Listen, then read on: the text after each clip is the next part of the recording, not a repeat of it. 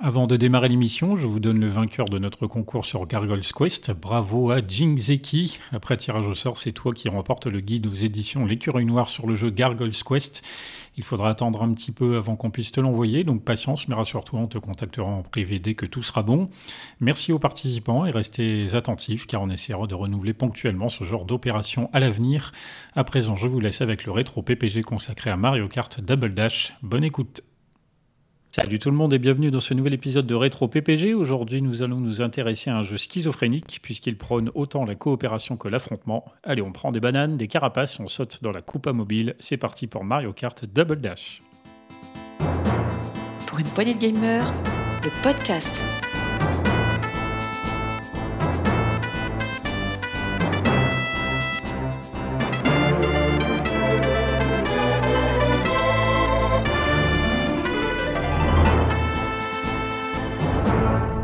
Autour de la table pour en parler avec moi, il était tout désigné pour ce podcast. Son objet préféré dans Mario Kart, c'est le, champi- le champignon. Pardon. Salut Sagaz.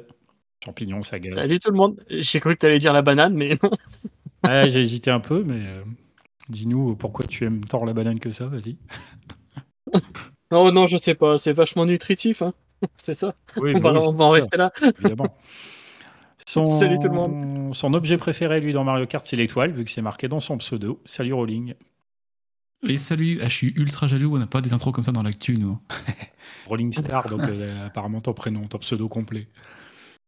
Bien joué, j'aime bien les cœurs aussi. J'aime bien les cœurs, mais ah, il y a peut-être des cœurs dans Double Dash. Il y a peut-être des Ah cœurs. J'aime les licornes. Peach, Peach et Daisy. Eh oui. Pour ce podcast, donc, on va parler de Mario Kart Double Dash, jeu de course édité et développé par Nintendo en 2003. Alors, qu'est-ce que vous faisiez de beau, vous, en 2003 Euh, Bah tiens, Rolling, comme t'es pas souvent avec nous, je te donne la parole. Je débutais mon adolescence. enfin, débutais. J'avais 15 ans euh, à l'époque, ouais. Donc, euh, c'était une assez belle année après le collège, le lycée qui commence. euh, des beaux petits jeux sur cette année-là qui sont arrivés. Et au pied du sapin, j'avais eu euh, ce fameux Mario Kart Double Dash que j'ai poncé dans tous les sens à l'époque. C'était une très belle, très belle fin d'année. En plus. Et toi, Sagaz 2003 Et, euh, moi, un peu comme Rolling. 13 ans, toujours au collège. Et oui, aujourd'hui, on fait des rétros, mais avec les jeunes. Je vois ça, ouais. 2003 euh, 13 ans au collège et plein de jeux, comme d'habitude. Attends, moi, 2003, eh ben, ouais, moi, je venais d'avoir mon bac, donc euh, j'entrais dans les études supérieures, BTS. Voilà. À quoi je jouais à l'époque, je ne sais pas bien, mais on va le voir un petit peu avec les jeux qui sont sortis en 2003.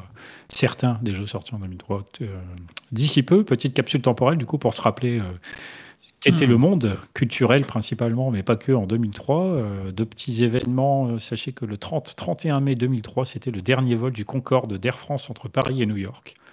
Je vous demande pas si vous avez déjà pris le Concorde, ça m'étonnerait. Euh, en effet. Vous étiez un peu jeune déjà, là, du coup, pour le prendre, puis les billets n'étaient pas donnés, je pense. Euh, en août 2003, c'était les canicules. Les températures records sont enregistrées et les chaleurs qui durent notamment plus d'une semaine. 2003, un été particulièrement chaud, ce qui n'est pas. Alors, si, c'est partiellement le cas de de cette année, ça dépend où on habite dans la France. hein. Ah oui, vraiment. Si on habite dans le sud de la France, c'est la grosse canicule. Si on est comme moi dans l'ouest, c'est euh, c'est octobre en fait, ici. Enfin, je la cherche, la canicule, quand même. Ah, en, de- en 2003, ah, enfin, ouais, il y a, à Marseille, Ouais, c'est vrai que la canicule, mais- c'était vraiment au-dessus des habitudes. Ouais. Donc là, Peut-être il fait très chaud dans le sud, mais Non, pas non, non. forcément. Franchement, Je me- euh, j'habite me j'habite dans le sud, du coup, mais il fait pas si chaud que ça en ce moment. C'est pas, c'est pas la folie. Mais j'aimerais bien quelques-uns de vos degrés, parce que dans le nord, c'est la même. hein. Il fait effectivement un temps de mois d'octobre. là, donc, euh, Comme toute l'année, non, c'est pas ça. ça, ça non, change non, pas. non, non. Je m'inscris en faux sur de tels propos. En 2003, au cinéma, bon, alors je vous cite un peu, vous me dites vite fait euh, oui, non, euh, bof. Euh, on avait par exemple Le Château dans le ciel. Ah oui, très très bon. Pas vu. Arrête-moi si tu peux. Ouais, Ah, pas ça mal, aussi, ça, ouais, très efficace. Mile. Avec Eminem, celui-là, je l'ai vu plus tard, celui-là, ouais. Mm. Et moi, j'ai pas Mhm. vu. Moi non plus, je l'ai pas vu. Oh. Daredevil. Ah, j'ai bien aimé, moi. Avec Ben Affleck. Ah, Euh, on, a eu une, on a eu une belle brochette de films. C'est vrai que 2003, je me souviens pas que c'était Ah, tout il y en a encore quelques-uns. Ah. X-Men 2. Ouais, bon, Ouais. j'aime bien. Hugh Ouais, Jackman Forever. Matrix Reloaded, non, on s'en fout. Oui, si, si, si, si. Ah, c'était 2003 Ah, je le voyais un peu avant. 2003, bah écoute, apparemment. hein, euh, euh, là, je- bon, j'ai noté ce film-là, on s'en fout. 28 jours plus tard. Euh, ouais, moi j'aime bien. Mhm. Ouais. On avait aussi Charlie et ses drôles de dames numéro 2, également, beaucoup de Ah. numéro 2. On avait aussi Terminator 3. Schwarzy. C'est peut-être là que ça Hmm. commence à partir en vrille. Ouais. c'est là que ça allait plus. Euh, Pirates des Caraïbes. oui. Un. Mhm. On avait le magnifique Tomb Raider. Je mets des guillemets, bien sûr. C'est Avec la petite touche d'humour. Euh, C'était le début de la saga Underworld également. Et donc, ça Euh, s'arrête oui, quand, pas mal au ah, ça début, ouais. quand cette année 2003 là parce que Je sais que niveau gaming c'était très fort, mais niveau cinéma j'avais pas tous ces souvenirs. Ouais. Ouais, c'est pas Euh, mal, ouais. Là, on a aussi un Freddy versus Jason. Bon, ça, je sais pas si c'était bon. Ça ou peut- pas. Ouais, j'avais pas le droit à la Euh, maison. Ou apparemment, ils sont sortis la même année, Matrix Reloaded puis Matrix Revolution. Ah, ils ont été bons quand même. Euh, le monde de Nemo. Oh oui. Oui. C'est. Toujours. Bill 1. Kill Bill, hein, oui, bah oui. Pas vu. Avec Emma Thurman. Ah, Honte faut à moi. Et puis, on avait aussi le retour du roi, par exemple. C'est peut-être trop jeune Ouais. pour Kill Bill à ce, moment-là, à sa gaz. Ouais, c'est un peu violent, hein, c'est vrai. Mm. Et il me dit ça, il avait 15 ans. C'était encore une même pure. euh, Ouais. ou pas. Euh, en musique en 2003, alors euh, je vous dis le titre, vous essayez de me trouver euh, l'artiste qui a chanté ça. On va commencer par des chansons francophones. Si je vous dis Ma liberté de penser, Florent Pagny. Bien. Si je vous dis Cassé, Euh, Fabien Mahé. Christophe. Mahé. Christophe Mahé. non C'était son Ah, cousin, ça. Mais c'est pas, mais c'est, mais c'est Pagny. Mais c'est, c'est, mais c'est Pagny aussi. Ma Non. liberté de penser. Non Il a peut-être fait une chanson qui s'appelle Cassé, mais ça Ah, été- Cassé. Ah, tu vois. Je, Ah oui, je vois euh, qui c'est, mais je, je te trouverai pas le nom. Ah, je vois, les, je vois les décibels qui montent dans la musique, dans la chanson. Euh, Cassé, C'était Nolwenn Leroy. hmm, Ah, oui. c'est, pour ça, c'est pour ça que j'ai oublié. Alors, je me doute Pardon. que tu peux faire la suivante. Fan. Ah, Obispo. Obispo. Pascal. Oh. Si je vous dis Weekend, Hmm, J'ai la chanson. Weekend, moi j'ai Weekend à Rome, mais Weekend. euh, Avril Lavigne Non? Non, non, c'est euh, français. C'est francophone, encore francophone. Non, là je sais pas, Weekend. Chez nous. Nana aussi. Etienne eh, Etienne Dao, j'essaye, j'essaye Etienne Dao Non. Non? Non. Laurie. Laurie. Ouais, oui. Ah bah oui. Ah bah, maintenant, Ah, ah, non, Ah, dans- je, vieux. je- je l'ai dans la tête maintenant, merci. C'est épargne, le week-end voilà, je vous épargne un peu toutes les conneries de, de télé-réalité. Euh, on a aussi évidemment de l'international. Par exemple, si je vous dis White Flag. Euh, Arctic Monkeys Non? Non. Euh, non, je. je, Je crois là, que c'est je- dans, le- dans les paroles, mais c'est pas forcément ce qu'on entend le plus euh, nettement. White Flag. Euh, c'est une fille, pareil. Euh, son nom est en quatre lettres. Il y a deux, deux petites syllabes. Commence Quatre par un lettres. Commence Dido par un quoi? Dido? Dido. Bien. D'accord. Oui, pas Dildo, Ah bah oui, hein, White Dido. Flag, oui, sur, sur son piano sur la route là. Je vois- Ouais, je vois ça, ça. je, ça, je ne sais pas pour le clip, mais peut-être. je vois le clip. si je te dis, si je vous dis Bring Me to Life, Ah, euh, Renaissance. ouais. ouais, il est rapide. Seven Nation Army, White Stripe. Euh, ouais. Cry Me Right a Stripes. River, Mm, mm. Euh, et- euh, Justin Timberlake. Justin Timberlake, ah, il est chaud. Ah, il est bon, il est bon. Hmm. Ketchup Song, Ah, euh, oui, euh, ouais. C'est des ha, SketchUp, hi, voilà, ah, ah. Ah, c'est là SketchUp. Tu vois. karaoké, merci. Et une petite dernière, si je vous dis Numb, Euh, Linkin Linkin Park. Park. ah ouais, évidemment. Just for you au PH. Une petite pensée à. Chester. euh, Bah, obligé, là, 2003. euh, Euh, 2003 Ouais. en jeu vidéo, on a quelques trucs aussi. Alors au printemps, sachez-le, c'était la création du PEGI, du sacré, du sacro-saint. Ah oui.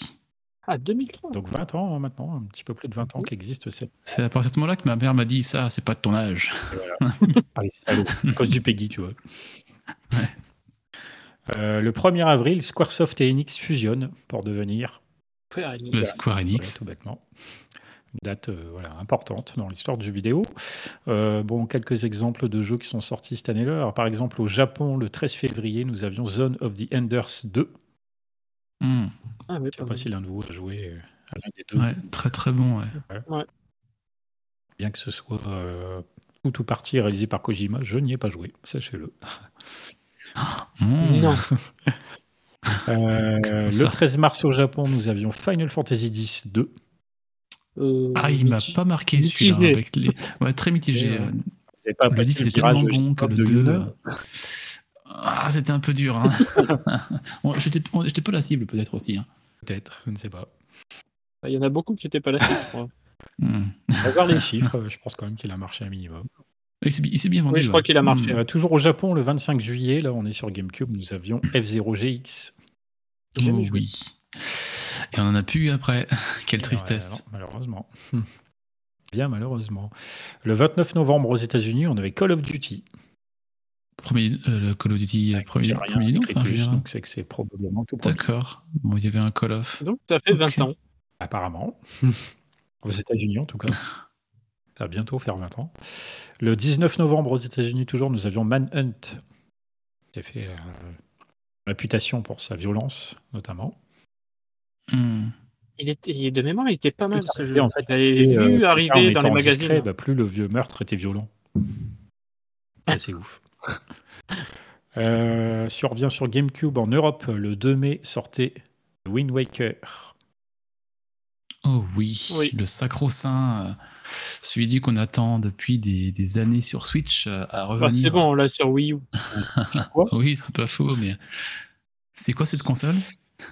Oui, Wii? De quoi plaît-il? Euh, Ah non, Wind Waker, euh, il m'a vraiment marqué, marqué ce jeu par son graphisme qui ben, maintenant reste assez intemporel et son gameplay, ses musiques, enfin tout ouais, c'est c'est c'est vraiment. ça vieillit mieux. ouais. Hmm. Ah, C'est le shading. C'est C'est le shading. Euh, le 13 novembre en Europe, nous avions Beyond the Good and Evil, le premier. Ouais, bon. Ah oui, on, on peut s'arrêter sur le premier en fait. Ouais, ouais, pas besoin de Je préciser. pense que le deuxième, on le verra pas. Ou alors, jour, ouais. Et hmm. puis un petit dernier pour la route, le 20 novembre, euh, toujours en Europe, c'était Prince of Persia, Les Sables du Temps. Ah, très bon. Yes, dont le remake arrive bientôt, euh, Donc le janvier. remake a été annulé, relancé. annulé, repoussé, mais il arrive, il C'est arrive. vrai, finalement, lui, il arrive. Jeu Yes, et j'avais C'est forcément plus abordable. Est-ce que je me trompe dans les dates Mais je pense qu'en 2003, c'est l'année où il y avait Metroid Prime, premier nom aussi. C'est possible. hein, j'ai- J'ai le souvenir d'avoir joué ça même année que Mario Kart. C'est possible. J'en ai pris quelques-uns au hasard que- après. euh, bon, 2003, c'est pas que ce soit une année qu'on ait souvent faite, mais qui est amenée à être euh, utilisée plus régulièrement dans les rétro PPG, puisque petit à petit, on avance un peu dans les années. Donc, on fait plus de la fin 90, voire maintenant début 2000. Ça, ouais. remarqué. Ah non, parce que moi, les- à cette époque-là, les jeux, j'en avais deux par an, trois, grand max. Oui. Donc c'est vrai que je, je m'en souviens facilement. On les savourait. Ah, c'est l'époque où on faisait les jeux dix fois. Ouais. Ça, c'était avant. Mais, mais Ah, c'est pas ça. que les jeux on avait c'est du pareil temps. avec le Cinoche, avec les séries, la musique. euh, voilà. On avait moins de choses. On les Hmm. savourait plus. Choisissez mieux, peut-être, du coup. Ouais, c'est clair. Euh, petit, petite question comme ça, est-ce que vous saviez euh, à combien de millions d'unités s'est vendu euh, Mario Kart Double Dash? C'est un chiffre. Mario Kart. Double Dash. Je dirais 4, comme ça. Rolling, combien pour Allez, sa gaz Ouais, je dirais 3 mois. À l'époque, euh, à l'époque de Ah, non, là, 2003, peut-être, euh, Vous n'êtes pas assez ambitieux, il s'est vendu loin. environ 7 millions d'exemplaires. 7 millions. Ah, Ah ouais. je pensais pas qu'à cette époque-là, ça se vendait. Au... en- Pensais qu'un jeu vendait 7 millions, ouais, c'était assez. euh, Alors c'est plutôt pas mal compte tenu du Hmm. très maigre succès de la GameCube en question. Mais oui, bah ça ouais. aussi. euh, le- allez, la, la GameCube, combien c'est à votre avis, à combien c'est de millions c'est vendu la GameCube? Allez, c'est entre, euh, c'est à deux chiffres déjà la réponse. Allez, 13. Euh, Non, je déconne, ça doit être au moins attends, 17, non tu- dis 7, 7 millions. euh, donc 17 je vais dire. Euh, non, 7 millions pour Mario Kart, donc je vais dire euh, 20, 20 millions pour la GameCube. Ouais, bah on y est presque. hein. On est à près de 22 millions pour la Genre GameCube. une GameCube sur 3 avec Mario Kart en fait, c'est un peu ça. Et donc, euh, 22 millions, en réalité, c'est pas beaucoup, puisque si on compare aux autres consoles, on voit que la Wii U, qui est derrière, est à 13 millions 56. La Nintendo 64 est devant avec 30, près de 33 millions. Donc, euh, quand même déjà euh, quasiment 50% de plus que la GameCube, alors que la N64 n'est pas pourtant réputée avoir été particulièrement un succès. Et pour comparer un petit peu, 21 millions, dont 22 millions de GameCube, c'est alors qu'aujourd'hui, la Switch, en juillet 2023, on est à 125. Ah oui, mais ça, ça explose tout, là. Ah, mais la C'est- Switch, ouais. Il faudrait comparer à la PS2. Savoir. euh, S2, ouais. Ah, Ah bah, la savoir le PS2, marché à elle a- Ouais, je crois le qu'elle est rendue à chiffre. 100K, un truc comme ça, ouais. de- de Alors, que, en tout cas, Double Dash, donc 7 millions sur GameCube, sachant que sur Mario 64, ils en avaient vendu 10 millions. Euh, bon, il y avait un peu plus de consoles découlées aussi, du coup, ce qui aide. Et par contre, Double Dash n'est pas le jeu le plus vendu sur GameCube, c'est apparemment le deuxième jeu le plus vendu sur GameCube. Qui est le premier, selon vous? On a Mario, Mario Sunshine, mais je pense pas. Non. Je pense pas que ce soit Sunshine. Qu'est-ce qui a pu bien se vendre sur la GameCube Zelda Wind Waker? Non Non. Non. On l'a pas cité depuis tout à l'heure, hein, j'imagine. C'est vendu un petit Euh, peu plus que Mario Kart Double Dash, un jeu Nintendo très populaire qui existe encore aujourd'hui, bien sûr. Pas Pikmin, je suppose. ouais, c'est ce que j'allais dire, Pikmin. mais, euh, non plus populaire. euh, Enfin, Il il populaire. il y a eu il y a pas mal de, il y a eu des suites, ouais. Enfin, c'est une Ouais, licence. ouais, euh, ils en font un à chaque console maintenant. Bernadette Zelda, mais c'est pas Zelda. Il y Non, avait je- pas un Mario, euh, un Mario plateforme sur GameCube? Je sais plus. Si, Mais t'as mais- Mario Sunshine, mais. Non, non, il n'y a pas de Mario dans le jeu. Il n'y a pas de Mario dans le jeu. Il n'y a pas que Mario. Euh, il y Donkey a pas Kong. que-. Ah, Super Smash Bros. Mais oui, Super Ah bah oui. Bros. Melee. Smash Bros. Ah ouais. un. Ah, il était épique celui-là. Ah ouais. Et il y a encore des compètes de, de e-sport sur le mêlé, hein, encore maintenant. Comme quoi. Ah ouais, non, c'est vrai que. Oui, je l'ai oublié celui-là, mais oui, n'importe quoi. Il- Moi aussi. Je l'ai Alors, tabassé jeu avec euh, Pikachu. Du coup, donc euh, Mario Kart Double Dash, euh, comment vous avez fait pour y rejouer un petit peu pour préparer ce podcast aujourd'hui? Je sais pas, est-ce que vous avez encore une GameCube ou... Euh, j'ai encore une GameCube, mais le problème c'est que j'ai des câbles qui sont pas adaptables sur ma télé actuelle, euh, donc j'ai pas pu le, le refaire. Faudra que je trouve un jeu de câble là, pour le brancher. En...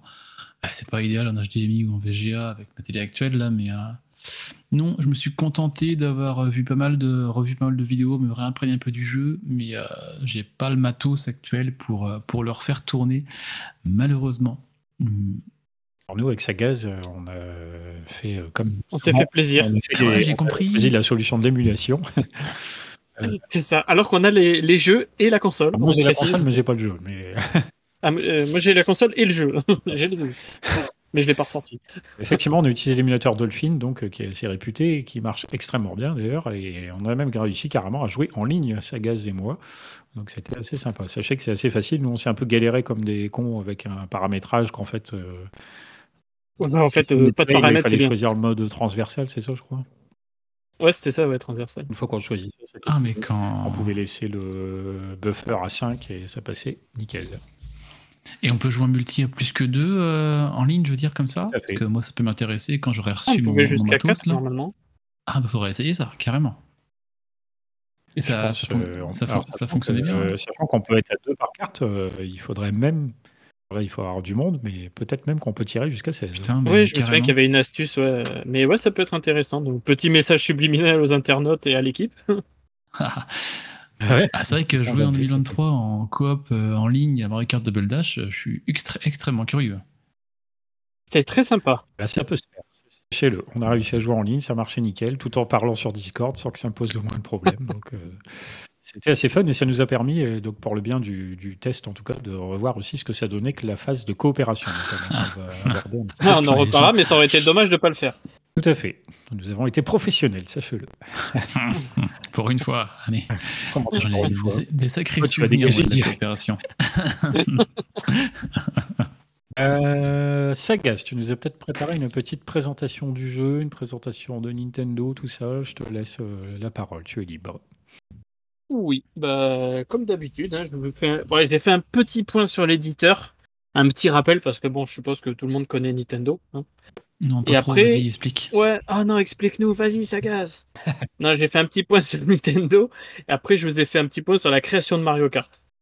Histoire de vous remettre dans le jus. Donc, euh, par contre, euh, installez-vous une petite verveine, hein, je vais parler un moment. Donc, Nintendo. Donc, qui d'ailleurs à l'époque s'appelait Nintendo Kurata quand elle a été créée en 89 par Fusajiro Yamoshi. C'était un, artisan de cartes Hanafuda. Alors, qu'est-ce que les cartes Anafuda? Les cartes Anafuda, c'est des cartes fleuries, comme son nom l'indique d'ailleurs. Anafuda, ça veut dire jeu de fleurs. Donc, c'est un jeu de cartes qui se compose de 48 cartes divisées en 12 séries de 4. Et chaque série représente un mois et une fleur de l'année. Et donc, à ces cartes, euh, enfin, avec ces cartes, on pouvait jouer à différents jeux tels que le Hachi, le Tencho, le Poka ou encore le Koi Koi. Après, il en existe d'autres sortes, hein, mais je ne vais pas toutes vous les citer. Et ce que je viens de... voilà, et ce que je viens de citer, c'était joué principalement au Japon. Donc, euh, revenons à nos moutons. Donc, les affaires sont fleurissantes jusqu'à la Seconde Guerre mondiale, où le gouvernement japonais interdit tous les jeux de cartes. Donc là, les finances de Nintendo battent de l'aile, et ce n'est qu'en 47 que Nintendo reprend son souffle. Donc après ces diverses péripéties, en 59, Nintendo se voit ouvrir les portes des magasins de jouets grâce à un partenariat historique. Je ne sais pas si vous savez lequel c'est. PH ou Rolling, si vous avez une idée. Je n'ai pas une grosse connaissance des magasins de jouets après-guerre au Japon. Euh. Non, j'ai forcément déjà entendu et lu l'information, mais là tout de suite ça ne me vient pas. C'est Disney. Donc en 50... Ok. Oui, en fait, ça leur ouvre les portes des magasins de jouets pour vendre leurs cartes un peu partout. Hmm. Et d'ailleurs, c'est en 63 que la société va finalement s'appeler Nintendo, comme on le connaît aujourd'hui, et rentrer en bourse. Donc, euh, pour continuer d'assurer sa réussite, euh, ils vont diversifier et s'étendre en fait dans plusieurs secteurs d'activité le pachinko, le bowling, les love hotels, le riz instantané, services de taxi, etc. J'ai toujours adoré cette info sur le riz instantané à l'époque, ça m'a toujours fait très sourire. Euh, ouais, même connaissant Nintendo, c'est assez marrant de voir le Love Hotel, le riz instantané le taxi. Et bon, rien de marche. la mode est cyclique, ça reviendra peut-être. va savoir. J'ai écouté un podcast le jour qui, racontait ce qu'il dit maintenant et ils n'ont pas dit Love Hotel par contre, ils ont dit qu'ils lançaient des chaînes hôtelières. Je dis, bon.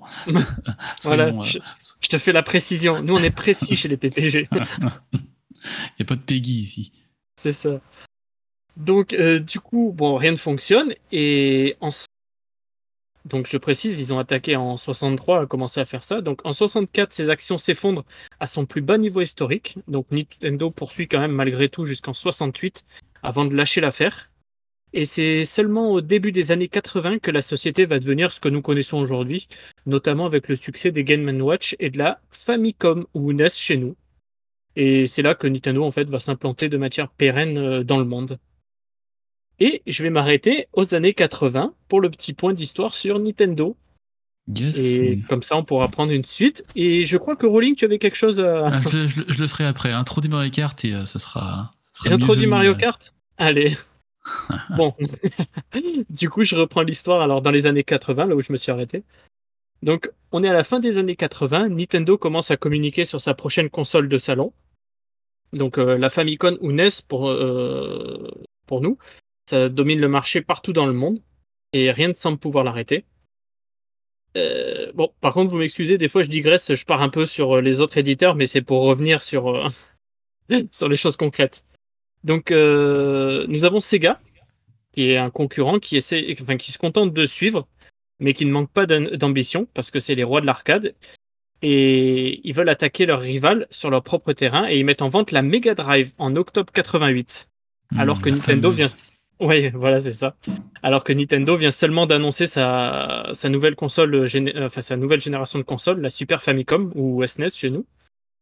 Et d'un côté, on a une machine qui repousse les limites technologiques de l'époque pour ce qui se fait dans les salons, et de l'autre, on n'a encore qu'une promesse impressionnante, mais qu'une promesse. Donc Nintendo a beau montrer quelques gros dossiers à la presse, comme les premières images de Super Mario World ou Pilot Wings, il va se passer deux ans avant que la Super Famicom arrive sur le marché. Donc euh, deux ans, ça nous fait le 21 novembre 90, le mercredi. Et je vous précise, c'est important parce que c'est une petite anecdote. Très important. Donc euh, je, la, je, prenais le, je, prenais le, goûter, je m'en souviens. Ah, c'est ça. Et donc oui, euh, bah, moi je venais de naître. du coup, c'est. Ah, ça fait un petit taquet à PH là, allez. c'est ça. Tiens. Donc euh, la console, c'est un véritable succès. Elle se vend à plus de 300 000 unités. Et du coup, je vais revenir pourquoi j'ai dit mercredi spécifiquement. Et parce qu'en fait, euh, ce record de vente est tellement impressionnant que le gouvernement japonais euh, exige aux constructeurs de consoles de sortir leur machine le week-end plutôt qu'en semaine pour éviter justement les débordements. Donc, Ensuite, bah, du coup, le jour de sa sortie, deux jeux sont disponibles et pas des moindres. Nous avons Super Mario World et F-Zero, dont on parlait tout à l'heure justement. Hmm. Bon, pour ceux qui connaissent pas F-Zero, c'est un jeu de course futuriste assez impressionnant pour l'époque, mais qui se joue en solo. Donc, ah ouais, sur Super NES, c'était assez dingue. Ouais. ouais, donc je sais que vous voyez où je veux en venir en parlant de solo. Bien sûr. Donc euh, F-Zero a tout pour être le jeu de course ultime de la Super Famicom, mais il lui manque quelque chose. Et ce quelque chose va commencer par se concrétiser, euh, enfin va se concrétiser grâce à un certain monsieur presque inconnu, un certain Shigeru Miyamoto. Bon, presque inconnu, un petit touche d'humour, il était déjà très influent à l'époque. Et pour rappel, Shigeru Miyamoto, c'est le co-créateur de Zelda et Mario, avec euh, Takashi Tezuka. Pour pas oublier les deux quand même. Donc, euh, ce fameux monsieur avait un rêve inassouvi, celui de faire des parties de joueurs endiablés. Donc Miyamoto, en 91, monte une équipe de développement avec comme seule instruction faire un F0 jouable à deux. Donc en comptant Miyamoto, il y, avait, il y a 8 personnes qui ont répondu à l'appel de cette périlleuse initiative. Bon, c'est peu pour euh, maintenant, mais c'était beaucoup à l'époque. Et donc en démarrant, en fait, l'équipe va se rendre vite compte qu'il est impossible de reprendre les courses aussi longues, la nervosité et le mode 7 de F0 en écran splitté. Donc il va être obligé de repartir à zéro pour faire une réalité du rêve de Miyamoto. Hmm. Donc euh, les vaisseaux futuristes sont transformés en cartes, moins rapides mais beaucoup plus adaptés pour des tracés de course devenus plus courts et avec de grands virages. Et même d'ailleurs au début, l'équipe voulait une conduite réaliste. Mais c'était beaucoup trop compliqué et précis à prendre en main, donc on est passé à un bon vieux gameplay arcade. Ouais, c'est pas plus mal, je pense, pour l'époque. Même, même pour maintenant. Oui, même pour maintenant au final. Donc euh, vous doutez, le développement, bah, c'est que des problèmes et des solutions à trouver. Et déjà, même l'idée révolutionnaire des cartes pose déjà problème. Donc les engins et leurs pilotes sont trop génériques, on ne on reconnaît pas les protagonistes, qui est pas top pour savoir qui prend la tête du classement durant la course. Et c'est presque par hasard, moi je dis bien presque, hein, que l'équipe s'intéresse à Mario, avec sa silhouette reconnaissable entre mille. Après, je vous refais pas un petit point sur l'histoire de la création de Mario, mais euh, le visuel avait été réfléchi pour qu'on le reconnaisse avec ses vêtements, pour voir les mouvements des bras et tout ça. Hmm. Et donc, pour la première fois de sa carrière, Mario va s'essayer à autre chose que la plateforme et le sauvetage de princesse. Donc, pour coller à l'univers euh, de Mario et préserver tout son univers, ils vont passer Tadashi Sugiyama, co-directeur du projet. Alors, Tadashi Sugiyama a travaillé sur Mario Bros 2, donc il connaît plutôt bien son sujet. Et ils vont créer en fait plusieurs circuits avec plein de références et de clins d'œil à l'univers de notre plombier préféré, notamment euh, une piste remplie de lave de Bowser ou encore la vallée fantôme remplie de boue. Ce genre de choses. Et donc là, le projet commence à ressembler à ce que l'on va connaître en 92, la sortie de Super Mario Kart. Mais euh, il y a une vieille mécanique en fait de l'ère pré-Mario qui subsiste encore. C'est les personnages avaient seulement la possibilité de jeter des bidons d'huile pour faire glisser les adversaires. Bon, il faut, il faut avouer que ça rappelle pas trop le royaume champignon. Par contre, les bananes, c'est tout de suite plus attrayant et cohérent dans cet univers. D'où mon petit clin d'œil au début de, l'émission. Ah. Et donc les... donc les petits gars de Nintendo, aimant se piéger en faisant la course et la trahison ayant si bon goût, ils ont décidé de multiplier le nombre d'objets utilisés durant la course. Du coup, on va avoir carapace, champignons. Tout est bon pour permettre de redistribuer les cartes en cours de route. D'ailleurs, je me dis aujourd'hui, avec toute la scène mode qui existe, si ça se trouve, on peut jouer à un Super Mario Kart dans lequel il y a une carapace bleue, peut-être. Ah, peut-être un jour. Hein. on lance ça en l'air comme ça s'il y en a un qui est tenté. Ça existe probablement. C'est ça. Et d'ailleurs aussi, sachez que l'éclair, l'objet tant redouté par nous autres joueurs, n'a été implanté que vers la fin du développement. Et c'est les directeurs qui ont décidé d'implanter ça. Ils trouvaient ça vachement drôle. Et donc, euh, ça y est, on tient enfin un jeu fun et de joueurs. Et c'est comme ça qu'au Japon, le 27 août 92, un certain Super Mario Kart sort sur console de salon. Et Mario Kart, du coup, est devenu le phénomène que l'on connaît grâce à ses mécaniques simples à appréhender, que ce soit pour le joueur le plus débutant ou le joueur le plus chevronné. Des évolutions constantes d'objets, de personnages et de circuits. Et voilà, vous avez un peu tout sur la création de Mario et ce que c'est devenu. Du fun instantané. C'est ça, easy to learn, hard to master, Mario Kart. c'est beau, bravo, hein. belle présentation. la ah, naissance voilà, de la, franchise Mario Kart, qui donc après passe sur 64 et puis ensuite donc sur GameCube, et c'est ce qui nous intéresse aujourd'hui. Du coup, est-ce que là aussi tu as une petite euh, présentation de la version GameCube? Bien sûr, évidemment. Tu me connais, j'ai bien travaillé. j'ai pas écrit trois pages pour rien. non, je me suis arrêté à la SNES. c'est ça. Ah merde, j'avais pas compris le sujet. Oh merde. Euh, donc oui, donc euh, aujourd'hui nous sommes en novembre 2003 et la GameCube accueille son Mario Kart. Donc j'ai nommé Mario Kart Double Dash. Donc les nouveautés dans ce Mario, c'est que nous avons 16 nouveaux circuits, donc 16 circuits inédits, et des nouveaux objets. Donc je vais vous faire la petite liste des objets avec ceux à quoi ils servent. Donc on a les bobons, donc ça c'est les petites bombes qu'on peut jeter avec euh, leur champ d'action. On a les bananes géantes, qui d'ailleurs c'est dommage qu'on ne les voit plus. C'est comme une grosse banane, sauf que en fait, quand on la tape, il y a trois petites bananes qui se dispersent sur le terrain. Sur le terrain. Alors moi, je dirais heureusement qu'on les voit plus. ah ouais, c'est ah, pas un truc qui me manque, ça aussi, j'avoue. ah non, c'était beaucoup trop classe. on a la carapace Bowser. Donc ça, c'est comme une carapace verte, mais en version euh, XXL. On a le Chomp, et oui, ce petit truc euh, quand tu es dernier et qui conduit tout seul pour essayer de rattraper les autres. Hmm, qui est devenu un billboard maintenant, plus qu'autre chose, ouais. C'est ça. On avait le cœur, dont on parlait tout à l'heure. Bon, ça, c'est pour hmm. nous protéger. Et on a aussi les œufs Yoshi ou Birdo. Donc, ça, c'est comme une carapace rouge. Le même principe, ça lance les œufs et ça suit l'adversaire. Le truc, c'est que quand l'œuf il se casse, il y a des objets en plus qui, sortent de cette Ah oui, j'ai oublié de préciser oui, qu'il y avait des objets euh, aléatoires qui sortaient. Oui. Ah, parce que moi, je me souviens très bien d'avoir balancé, avoir balancé un œuf euh, quand on a fait nos parties en ligne et que tu m'as piqué mon champignon qui était dans l'œuf que j'ai C'est ça. c'est beaucoup trop drôle. C'est ce qui arrive souvent, c'est que tu le lances, tu touches, ah trop bien, puis il reprend l'objet, l'étoile ou le, ou le champi, puis en fait, le bonus devient un malus ou inversement. Ouais, mais moi j'aimais bien ces petites, euh, ces petites choses qu'ils ont mis. Je trouvais que ça amenait un peu plus de tactique. Mais bon, ça on en reviendra un peu plus oui, tard. On va en reparler après avec les persos, ouais. C'est ça. Mais du coup, en fait, l'innovation principale de ce Mario Kart, c'est la possibilité d'être à deux sur le même kart. Mais ça, pareil, on en reviendra un petit peu plus tard dans le podcast. Et après, bah, je vais vous faire un petit point sur les modes de jeu. Donc ça, euh, en classique, pour le solo, on a le classique Grand Prix, 50, 100, 150 cc et miroir. Et dedans, en fait, on a trois coupes de base plus deux à débloquer. Et chaque victoire de coupe, en fait, ça nous rapporte euh, euh, ou une coupe manquante ou un perso, voilà. Ensuite, pour on a débloquer la, la, coupe spéciale, donc la quatrième qui n'est pas accessible par défaut, il faut remporter la coupe étoile, donc la troisième, en 100 cm3. D'accord. Ah, je suis pas allé aussi loin. Soyons exact. C'est ça, le PPG toujours précis. Et après, on a le contre-la-montre.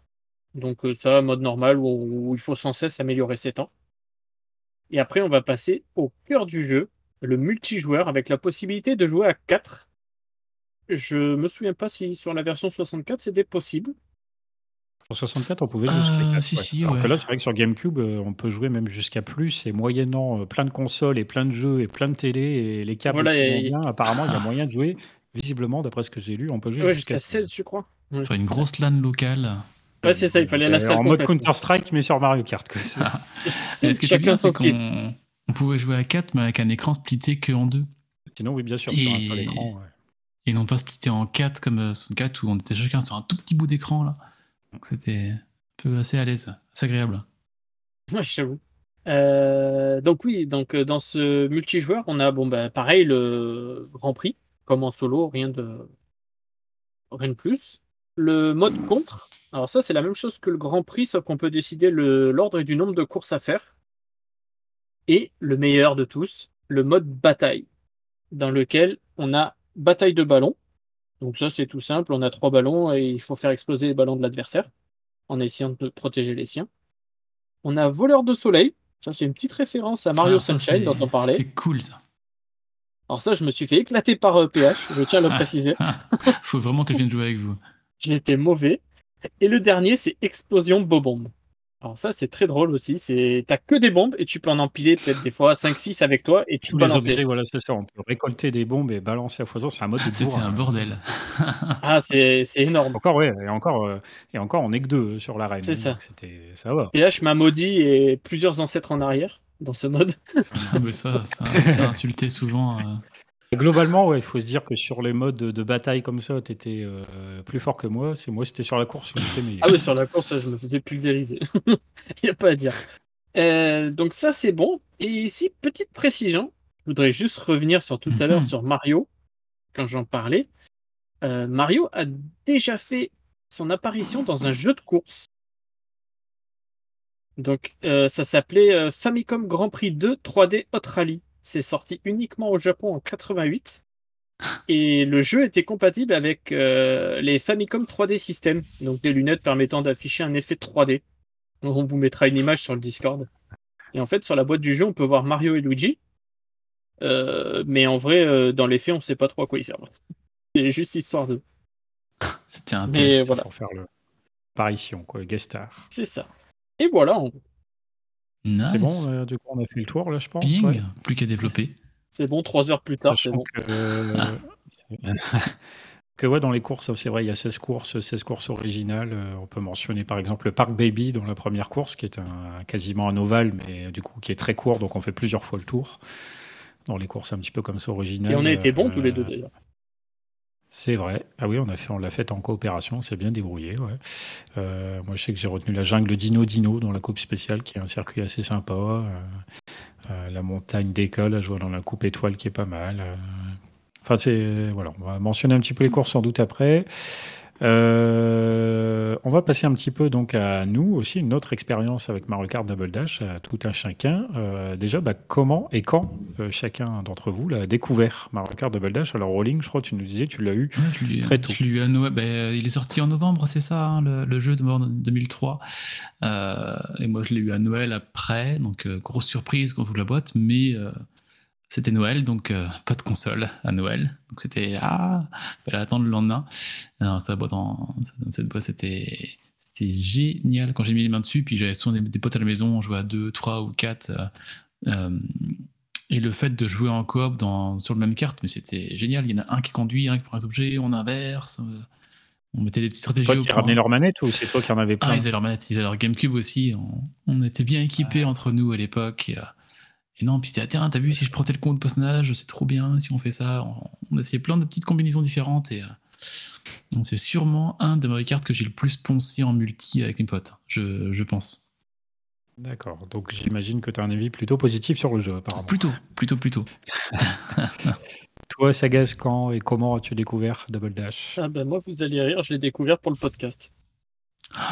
Seulement. Et eh oui, je n'y avais jamais joué. Je le connaissais de nom, je connaissais le principe. Bah voilà, grâce à PPG, cette erreur est réparée. C'est hmm. ça, et du coup j'y ai joué. Et d'autant plus avec PH. Et euh, dans des conditions optimales. Cette idée de jouer à deux sur un kart, c'est vraiment très très bon. Et c'est vrai que c'est regrettable qu'il ne l'ait pas mis même dans un, mode spécial pour euh, les Kart futurs. Qu'ils aient, optimisé que ça, que pour ce jeu en fait. Parce que ça apportait vraiment. Euh, un côté stratégie et un côté euh, jeu d'équipe. Ah, on, va, y venir après hein, hmm. sur les, ouais, on va y revenir. Selon chacun. Euh, moi, c'est vers la fin des années 2000 que j'ai découvert Double Dash. Euh, j'avais un pote qui, qui ne sait plus très bien comment, mais qui s'est retrouvé qu'une GameCube et plusieurs jeux, dont celui-là. Du coup, comme moi j'avais une GameCube, mais pas ce jeu-là, bah, je me suis mis un petit peu à y jouer. Et c'était donc vers la fin des années 2000, donc du coup bien après sa sortie. Alors justement, on va passer un petit peu au point positif, euh, les positifs uniquement pour commencer. Euh, bien, Rolling, vas-y, je t'en prie, je te donne la parole. Qu'est-ce que tu trouves de bien dans Mario Kart Double Dash? Ben, comme je l'ai dit déjà, c'était le côté ben, jeu, en coop, jeu en équipe ou même, même en solo, être deux sur un kart. Parce qu'on avait un nouveau truc qui a apparu avec ça, c'est le fait de pouvoir porter deux objets à la fois. Donc avoir euh, un objet à chaque personnage, c'était assez intéressant. Et ce que des sagas tout à l'heure dans le point positif, c'était les objets un peu spécifiques qui sont arrivés. Euh, la bombe, la banane, enfin tout ce qu'il a dit. Mais ce qui était très intéressant, c'est que c'était des objets attachés à un personnage. Genre par exemple, on prend bébé Bowser, et bien on aura la grosse carapace de Bowser que d'autres personnes n'auront pas, à part Bowser. Donc euh, c'était des objets intéressants, mais si on prenait un personnage, on sait qu'on l'aurait pas. Les boules de feu avec Mario, la carapace avec Bowser. Donc ce côté-là de je fais mon équipe en fonction de comment je veux jouer, en fonction des objets que je veux avoir avec moi. C'était assez bien fait. Euh, aussi, quelque chose de bien fait pour l'époque, c'était le côté graphique. On sortait de Mario 64 avec ses décors en fond un petit peu euh, assez pauvres, mais qui, pour une 64, ça, ça marchait bien, mais là, on avait des fonds animés, on avait des choses un peu plus. un champ de vision un peu plus grand, c'était, on avait beaucoup de détails à l'écran, c'était très intéressant à, à voir, et ça amenait vraiment une bonne expérience.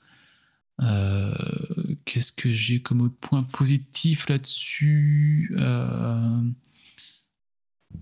les courses, et les courses euh, vraiment très très bonnes, puis on en a encore maintenant qui, qui sont de base en. On a parlé du parc Baby tout à l'heure, on a le circuit Yoshi, moi que j'ai adoré et que c'est des, des courses mythiques. Dans qui est en forme de Yoshi. Qui est en forme de Yoshi. Ouais, c'est vrai que c'est un très bon circuit. et même super course, hein. très technique. Les courses de celui-là, c'est devenu des références en fait. Qui ont été repris dans quasiment tous les prochains. Hein. Là, il n'y a pas longtemps, dans le DLC, euh, le pack Action, Pack sur Switch, on a le stade Waluigi qui est arrivé, je crois, de souvenir. Et euh, ça aussi, hein, c'est des cas, des courses qui ont, qui ont du caractère. Euh, c'était vraiment des, des, beaux tracés, avec une animation assez importante. non, pour moi, c'était un, un, assez grand virage ce, dans, la, dans la licence, ce Double Dash. Ok, ok. Et toi, Sagas, qu'est-ce que tu ajouterais comme point positif?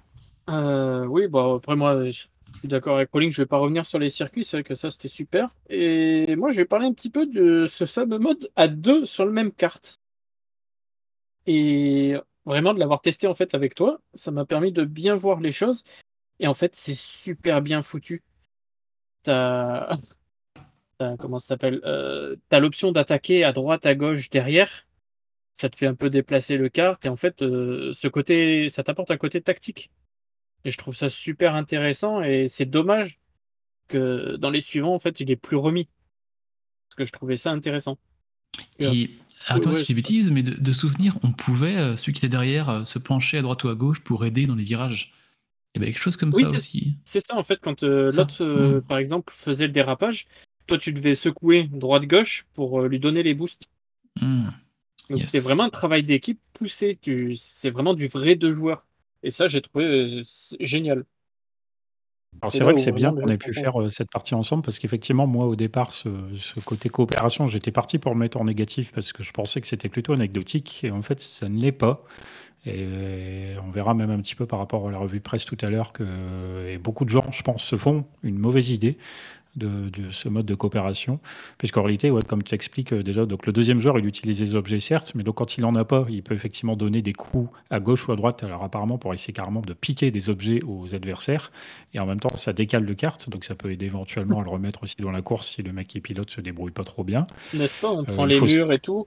Il faut se coordonner. Du coup, si jamais, on veut, si jamais on veut inverser les rôles, il faut se coordonner. Du coup, il faut communiquer pour dire bah, tiens, prends le, prends le, prends le volant, admettons. Bah, évidemment, il faut donc changer en même temps.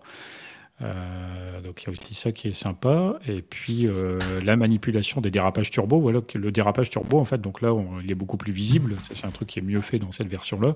C'est qu'il y a des éléments euh, visuels qui te permettent de savoir quand tu commences à faire ton dérapage turbo, avec des, des, flammes qui passent au jaune puis au bleu ce qu'il y a, c'est que quand on joue tout seul, donc on se met à déraper, on fait des gauche-droite, gauche-droite, gauche-droite, et on finit par atteindre le bleu, quand on est tout seul. Mais quand on est à deux, en coopération, on peut faire du gauche-droite, gauche-droite, gauche-droite, il ne se passe rien si le deuxième joueur, qui est simplement celui qui s'occupe des objets, ne le fait pas. S'il fait l'inverse, ça marchera parce qu'il fera des gauche-droite, gauche-droite, ça, ira. Mais du coup, il faut que les deux fassent du gauche-droite, gauche-droite pendant le dérapage pour obtenir la flamme entre guillemets bleue et donc la petite accélération qui va bien. Donc du coup, il faut le deuxième joueur participe beaucoup plus quand même que ce qu'on croit euh, à la course. Oui, mais ça donne une dynamique de folie. Et, d'ailleurs, cette flamme bleue, vous savez pourquoi on appelle le jeu Double Dash? Vous savez d'où ça vient le, terme Double Dash? Vas-y. C'est quand on, quand on fait dans tout Mario Kart qui se respecte un, départ turbo, quand on appuie sur accélérer au bout de deux secondes pour faire un bon départ, et eh bien si les deux euh, coureurs le font en même temps, on va faire un départ turbo un peu plus spécial, un peu, un peu plus plus. Et c'est ça, c'est un départ double dash en fait. C'est de là que c'est de là que vient le. Sachant que là, dans celui-là, il faut appuyer vraiment tardivement sur l'accélérateur. Tu appuies juste avant que ça apparaisse.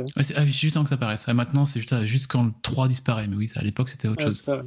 Non, c'est le contraire. Il faut appuyer euh, juste avant que ce soit marqué genre euh, partie, enfin un truc comme ça. C'est vraiment sur la fin. Ouais, on a fait les mauvais sur les départs. On n'a pas été super bon. Vous n'avez pas, fait, pas fait de double dash alors? Ça n'a pas été ouf, non. non. Donc, ouais, ouais, après, effectivement, bah, je vous rejoins hein, sur le, notamment sur la qualité des circuits. Moi, c'est vrai que ça, c'est quelque chose que j'aime beaucoup dans cet épisode. C'est globalement toutes les courses. Alors, il y en a des casse-pieds, hein, on va avoir nos préférés, bien évidemment. Mais globalement, tous les circuits sont très intéressants et très, comme Ted Rolling, ils ont du caractère.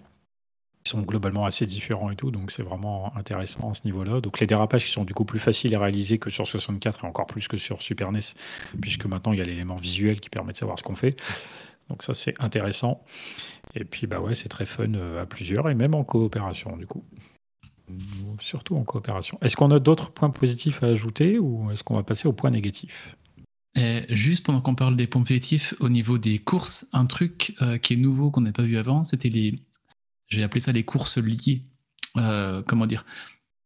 Par exemple, on est sur le circuit Yoshi, et si on s'arrête et qu'on regarde un, peu plus loin, on va voir le paquebot Daisy, on va le voir sur l'eau. On va voir la plage Peach un peu plus loin. Sur le parc Baby, si on se pose un peu, on va voir la montagne, la jungle des Dino Dino et la montagne des plus loin dans le décor.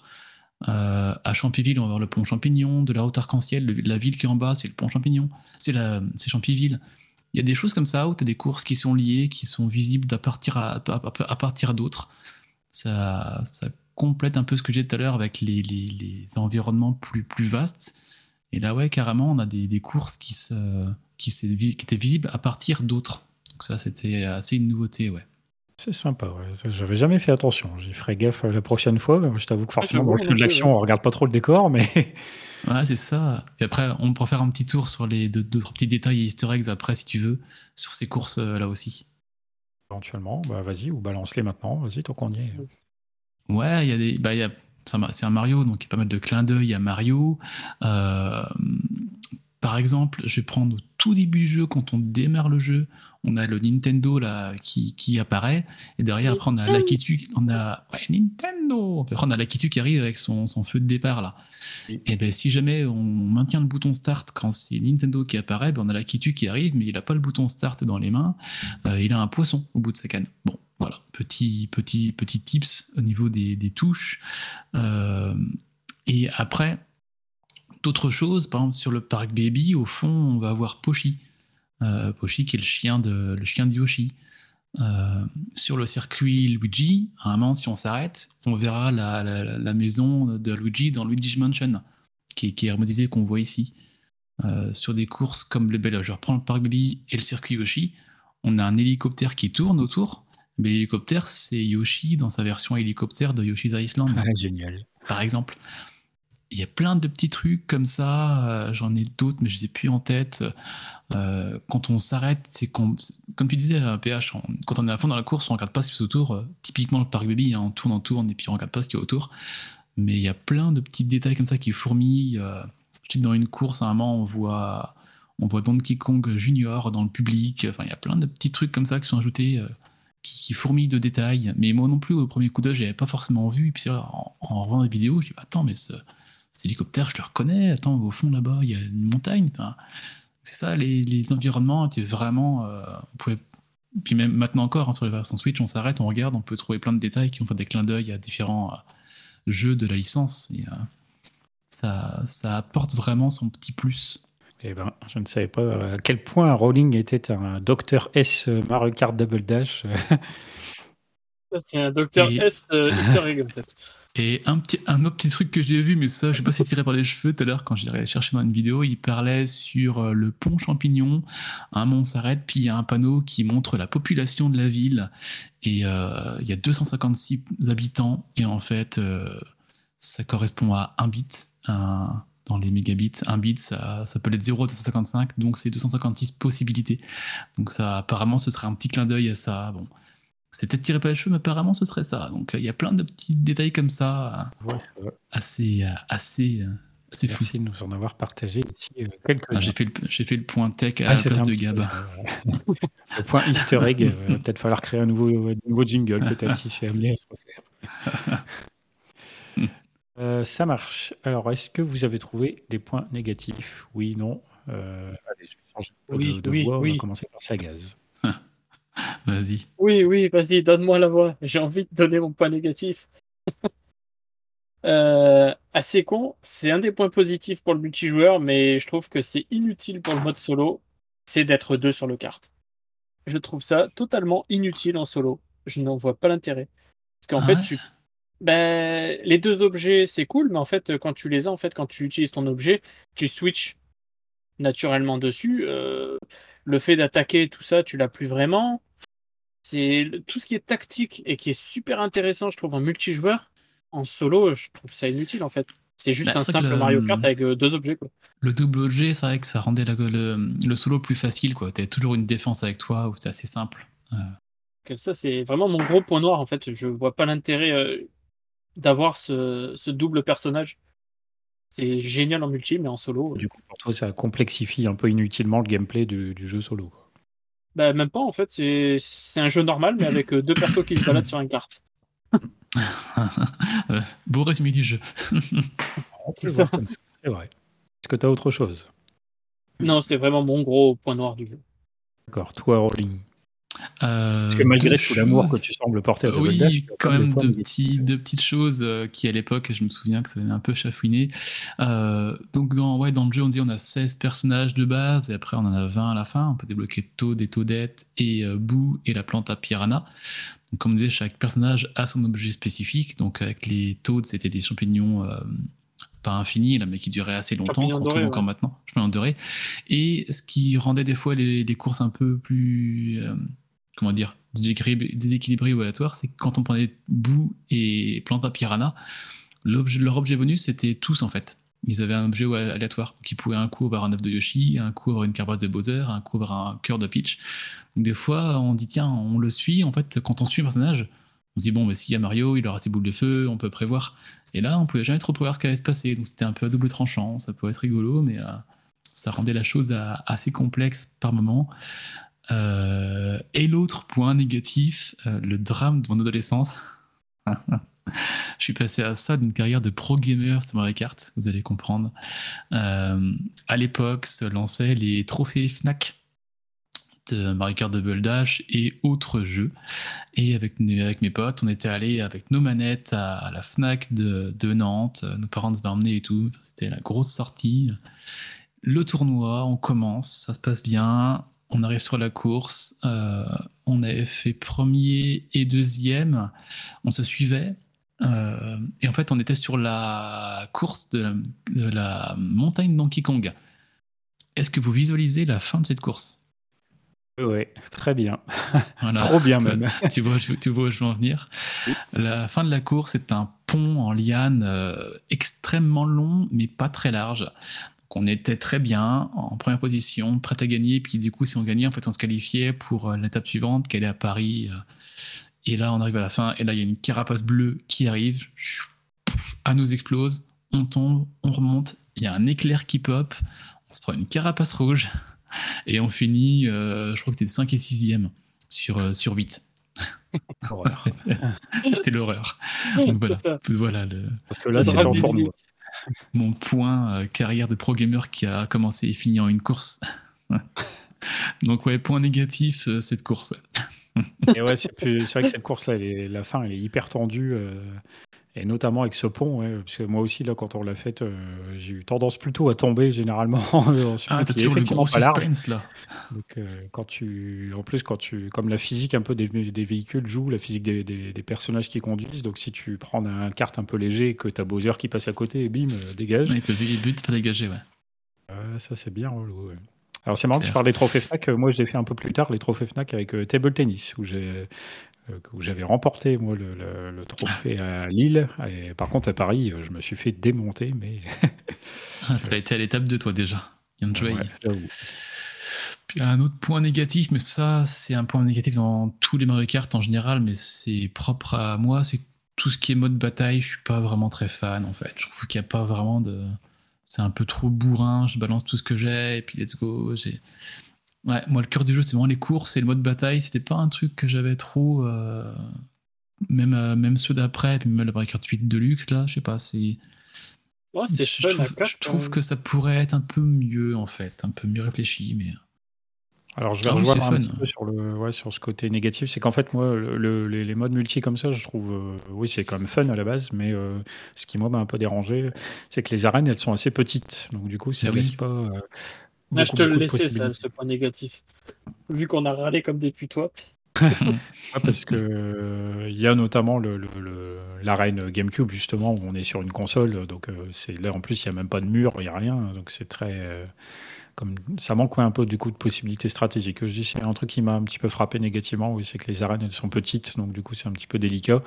Et j'imagine que si on est notamment à 4, euh, ça doit bourriner pas mal, ça doit pas être euh, si évident, si amusant que ça. Après je me suis un peu interrogé du coup sur la question de l'équilibre, parce que comme tu poses la question, euh, tu pointes le fait que selon le personnage que tu choisis, tu as accès à tel ou tel objet. Donc, du coup, dans la, déjà dans les courses, ça joue, mais il y a quand même la course aussi qui fait que. Alors que là, bah, dans, le mode, euh, dans les modes d'arène comme ça, euh, j'imagine qu'il y a des personnages qui sont peut-être plus adaptés pour remporter les arènes. Ben, clairement, hein, tu prends Mini Bowser ou Bowser qui balance sa grosse carapace. Alors, ça peut être à double tranchant, parce que ça peut rebondir et te venir dessus. Prendre, ça, prend, ça, ça peut être assez énorme. Puis quand tu prends Peach ou, Daisy, ben, tu as les cœurs qui sont un bouclier en fait. Donc, ça, c'est assez, c'est assez fort. Intéressant, ouais. Il y a des trucs à faire, ouais. Mais j'ai vu des stratégies, hein, quelqu'un qui prend genre Donkey Kong et Peach, euh, Donkey Kong il lance sa banane, Peach a mis son, ses cœurs, et puis du coup, belle banane se transforme en, objet. Parce que les cœurs absorbent les objets et les, les redonnent. Mhm. Donc il y a plein de trucs comme ça à faire. Mais oui, globalement, euh, Donkey, Kong, euh, Donkey Kong Bowser et Baby Bowser, c'était souvent très fort. C'est costaud, j'imagine. Alors euh, donc euh, voilà, moi ces petites choses-là. Après, euh, bon, bah, c'est sur le contenu, même si on a dit les tracés, les circuits sont excellents. Malheureusement, il n'y en a pas énormément du coup, parce qu'il y a quelques arènes plus les 16 courses, donc ça fait quand même pas beaucoup, beaucoup. surtout qu'au départ, il n'y a que, donc, que trois coupes. Donc, si en plus on n'est pas très très fort, bah, la quatrième coupe, on la débloque pas si facilement mmh. que ça. Euh, et puis, donc j'étais parti mettre le jeu en coopération, mais en fait non, puisqu'au final j'ai trouvé l'expérience tout à fait plaisante euh, quand on se rend vraiment compte de ce qu'elle est. Et puis, par contre, alors moi, le truc qui me dérange le plus, c'est que du fait que nous soyons deux par carte, on l'a mentionné plusieurs fois depuis tout à l'heure, ce qui dit deux pilotes dit aussi deux fois plus d'objets, donc ce qui veut dire que sur les tracés, eh ben, il y a beaucoup, beaucoup, beaucoup de choses qui traînent, et donc euh, ça me donne l'impression que l'aspect course est parfois peu trop peut-être relégué euh, face euh, au côté action euh, du jeu, qui fait qu'on balance beaucoup de trucs et on s'en prend aussi beaucoup dans la figure. c'est clair qu'il y a plein d'objets et c'est pas comme maintenant où maintenant on a les, on a les pièces qui se gèrent, qui sont des objets à part entière. Bah, là à ce moment-là, on n'avait pas les pièces, donc on n'avait que des objets, que des objets, que des objets. Donc c'était vraiment. Ah, c'est vrai que vous avez supprimé les pièces, oui, alors qu'elles y étaient Effectivement. Ça peut être truffé de, de faux, de faux bonus de bananes ah, partout. Il y en a partout. donc moi, ça me gonfle un petit peu plus qu'autre chose parce que je joue à un jeu de course à la base, mais bon. Oui. Euh, D'ailleurs, effectivement, la disparition des pièces et également des sauts, euh, c'est quelque chose qui est mentionné dans un des magazines dont je vais vous parler juste après. Euh, dans le cadre de la revue de hmm. presse, est-ce qu'on a fait le tour des points négatifs selon À moi, un point positif qui me revient, un truc que j'ai bien aimé quand tu maintenant, mais ça peut se comprendre. tant pis. Ah, si c'est comme ça, je reviendrai pas. qu'on avait à l'époque et qu'on a plus maintenant, mais ça se comprend parfaitement, c'était le mode Grand Chelem. Ça, c'était assez cool. Peut-être, euh, on faisait toutes les courses à la suite. d'accord. On n'avait pas une coupe de 4 courses, on avait une coupe de, bah, de 20 courses en fait. Donc ça pouvait durer assez longtemps. Euh, et encore, tout est relatif sur 20 courses. Et je dis, on peut plus le faire maintenant, parce que maintenant, je crois qu'on a un truc genre 80 courses, donc ce serait des journées entières à faire un truc. Mais à l'époque, ouais, c'était assez cool. Et du coup, ça pouvait avoir des arrivées, parce que sur 4 courses, les points, ils se dispatchent assez vite. Sur 20 courses, ça peut être un peu plus dilué, ouais. C'était assez marrant comme mode. Effectivement, ça peut être sympa quand on a envie de jouer du coup assez longtemps et de se tirer la bourre vraiment sur une épreuve un peu plus longue. Ça permet aussi mmh. de mieux voir qui est vraiment le plus fort à la fin. Je suppose que ça équilibre un peu mieux les choses et donc euh, ça évite que les malchances, par exemple, comme tu peux connaître, mais comme nous avons tous connu en jouant de façon à Mario Kart. Ah oui. de toute façon, oui. On s'en prend forcément. Maintenant, il faut se dire, c'est ce que j'ai dit il n'y a pas longtemps, euh, c'est peut-être avec Sagaz que je l'ai dit euh, ce week-end. Euh, il faut se dire que quand on se prend des carapaces bleues, ça veut dire qu'on est devant, ça veut dire qu'on est fort. Parce qu'il y a ceux qui se prennent les carapaces et ceux qui les envoient. C'est avec moi, ouais. et ceux qui les envoient, ouais, c'est ça. Donc si tu les envoies, c'est que t'es derrière. Faut voir ça comme un. J'essaie de voir ça comme un point positif. je le dis pour moi aussi. et puis à l'époque, avec la, carapace bleue, elle était. Alors attends, elle est apparue sur Nintendo 64 ou sur Double Dash? Elle était déjà présente sur 64. Il me semble que c'était la Déjà avant, donc il y a déjà ça. Qui avait euh, la technique du Blue Yourself. Est-ce que vous connaissez le Blue Yourself sur Mario Kart Pro gamer de Double Dash. ça. non, le, blue yourself, en fait, c'est dire, ben, c'est se toucher soi-même avec une carapace bleue. En fait, c'était une course de rapidité à prendre une carapace bleue, aller en premier le plus vite possible, et du coup, quand on lance la carapace bleue, ben, on se la reprend en fait. Donc c'était ce, blue yourself, ce, ce, bleu sur quelque chose à part. Euh, c'est juste du défi. Et il y, a des, y, a des, y a des vidéos de gens qui disent Moi, en 20 secondes, j'ai fait un blue yourself. Je pars en retard, j'ai un bonus, je remonte en premier, je me tire dessus. Voilà, il y a, y a des speedrunners et qui, qui font ça. Mazo, ça. Et parce qu'on peut le faire, et ben on le fait. Ça sert à rien, mais c'est pas grave. Aujourd'hui, il n'en faudrait pas plus pour faire un, succès avec ça.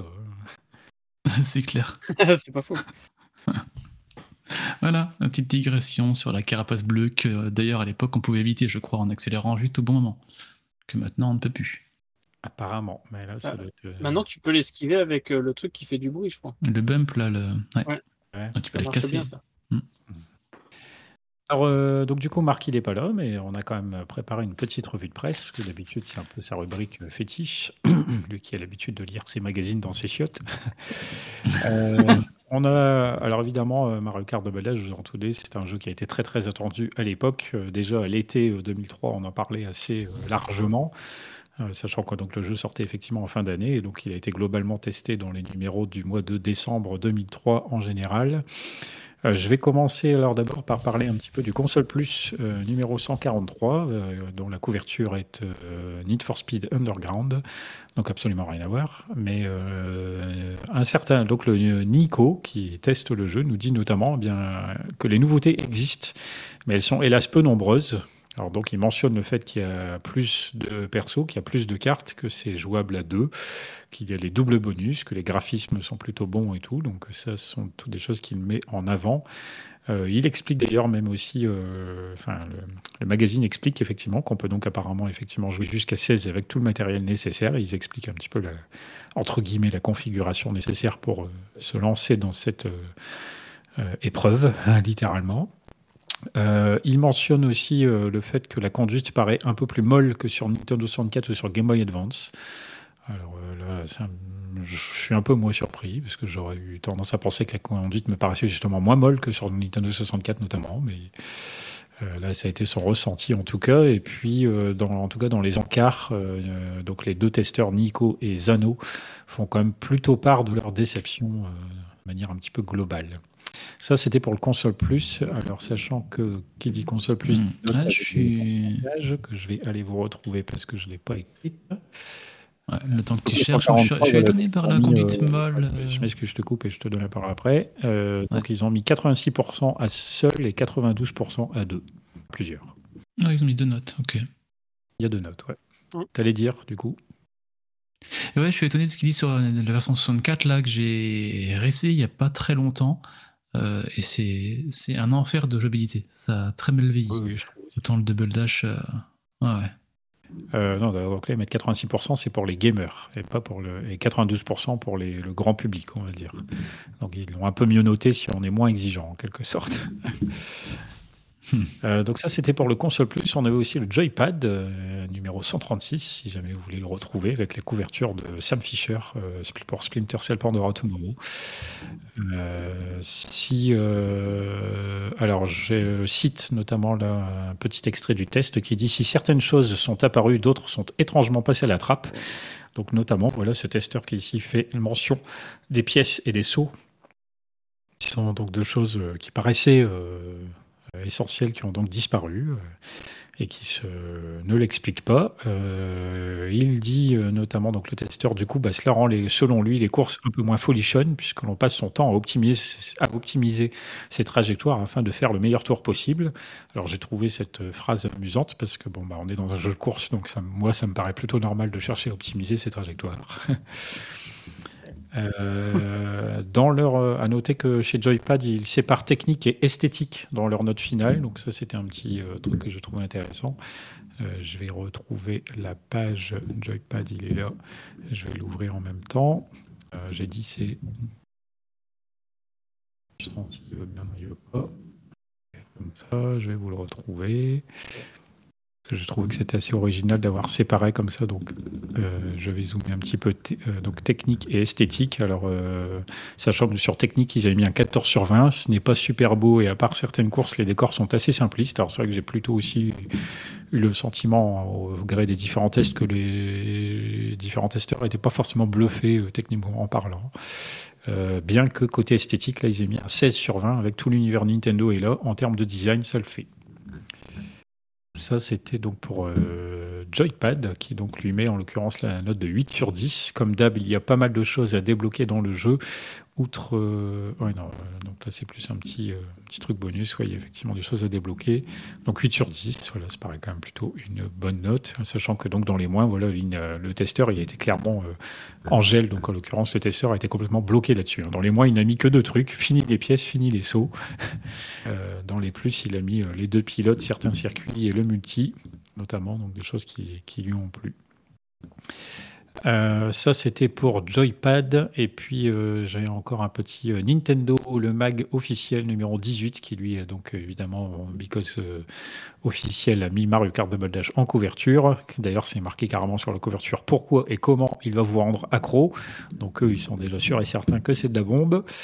on a Vaut mieux qu'ils euh, on a notamment le testeur de Emmerich qui conclut euh, si Mario Kart Double Dash tranche en effet radicalement par rapport à ses prédécesseurs, soyez cependant absolument certain que les nombreuses nouveautés qu'il offre et les fous rires qui en découlent séduiront tout autant les habitués que les joueurs novices.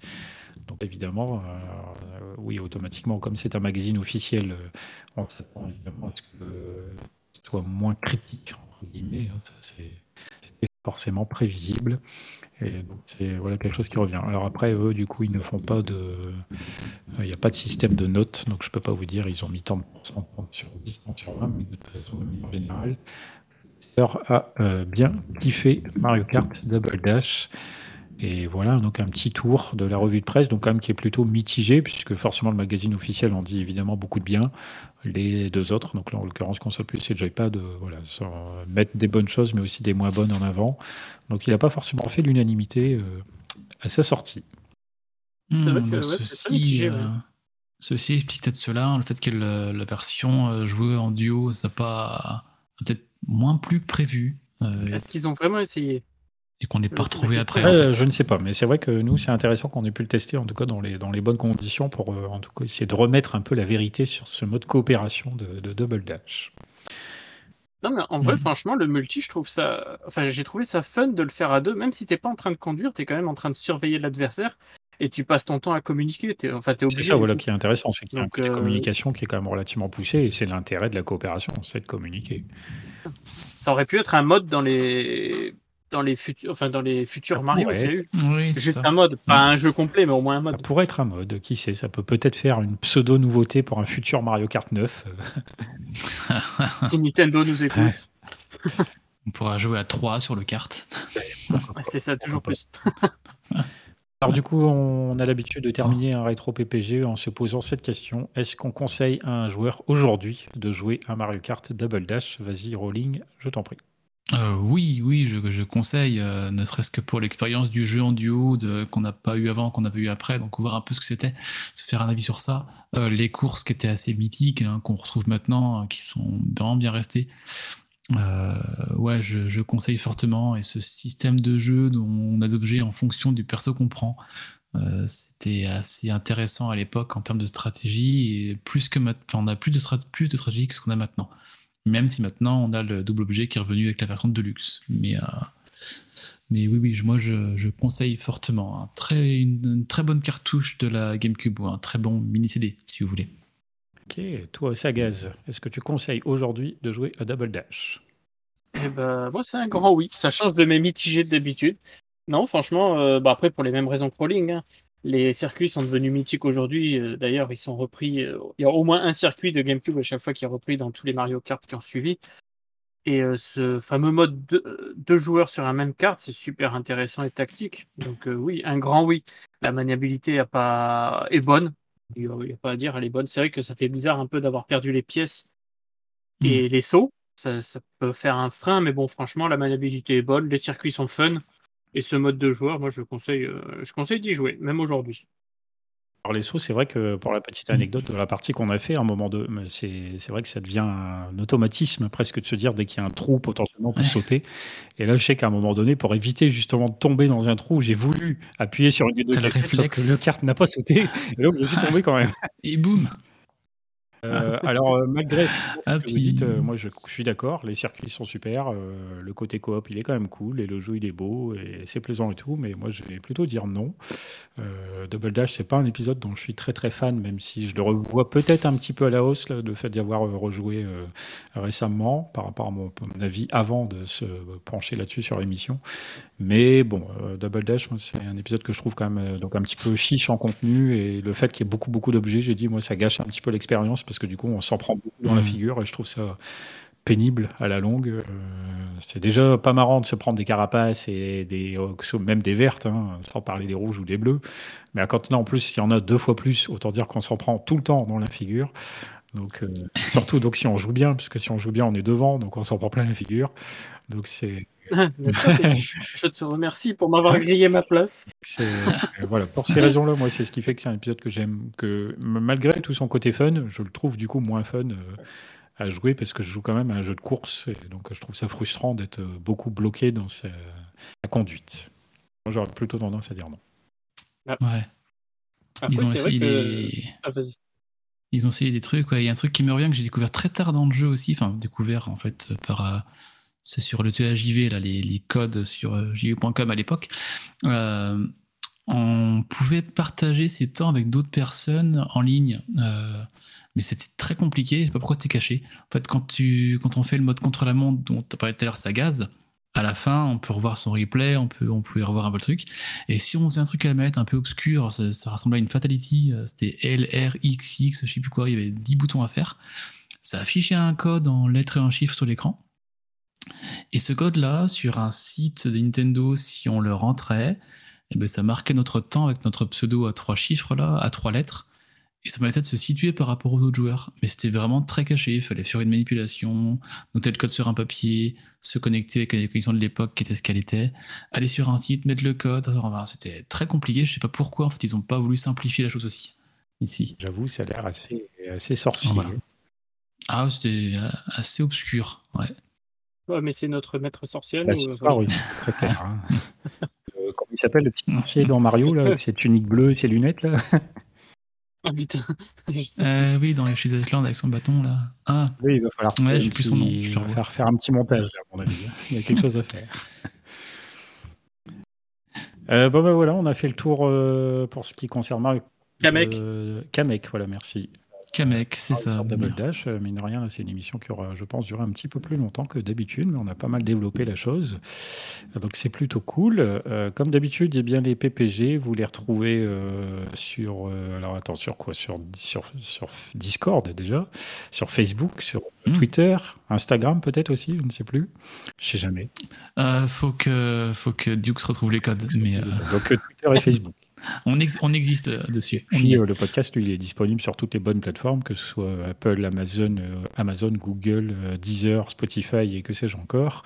Donc vous nous trouverez sans difficulté, sachant que pour une poignée de gamer, c'est aussi, c'est pas que du rétro, c'est aussi de l'actu, c'est aussi éventuellement un petit peu de stéréo où on parle de la musique dans les jeux vidéo. C'est aussi des tests par moment, et puis euh, pourquoi pas quelques émissions bonus euh, à droite à gauche, et peut-être aussi des nouvelles versions de, Saloon pour cette saison 6. Euh, ce sera peut-être déjà passé ou ça arrivera pas longtemps après ce podcast. Vous verrez.